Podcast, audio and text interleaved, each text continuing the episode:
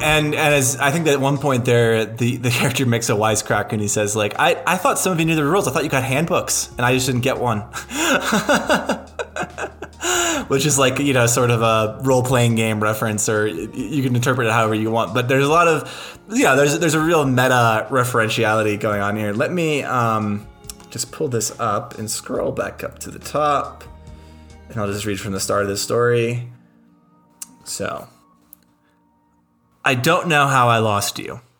I, remem- I remember there was that long time of searching for you, frantic and sick making. I was almost ecstatic with anxiety. And then I found you, so that was all right. Only I lost you again, and I can't make out how it happened. I'm sitting out here on the flat roof, you must remember, looking out over this dangerous city. There is, you remember, a dull view from my roof.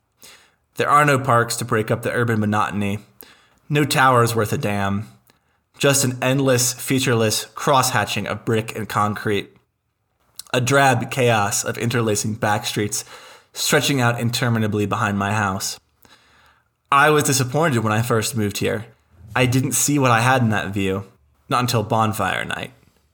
I just caught a buffet of cold air and the sa- buffet, I think, sorry, and the sound of wet cloth in the wind. I saw nothing, of course, but I know that an early riser flew right past me. I can see dusk welling up behind the gas towers.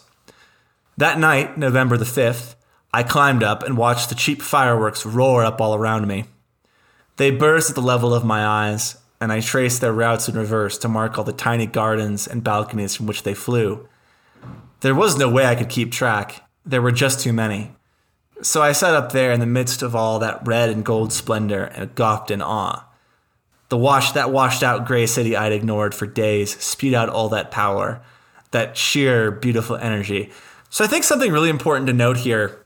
We've gotten a little ways into the story, and that's all just a realistic, albeit stylish, description of a part of London. So we haven't really got. There's a sense of brooding mystery and dark potentiality there, given the way that it's it's addressed to someone who's been lost, right? But he, we haven't yet dipped into sort of the um, the deeply disorienting weirdness, and I think that that's that's part of the plan here, which is to say to ground us in what feels like it could be a sort of stylishly rendered, realistic, a realistic story and then to start to break away from that in ways that feel especially jarring. And it's all done, of course, addressed to Jake, who's gone, which makes it a, a particularly haunting. And I think that you start off the story with a yearning for resolution and a yearning for answers.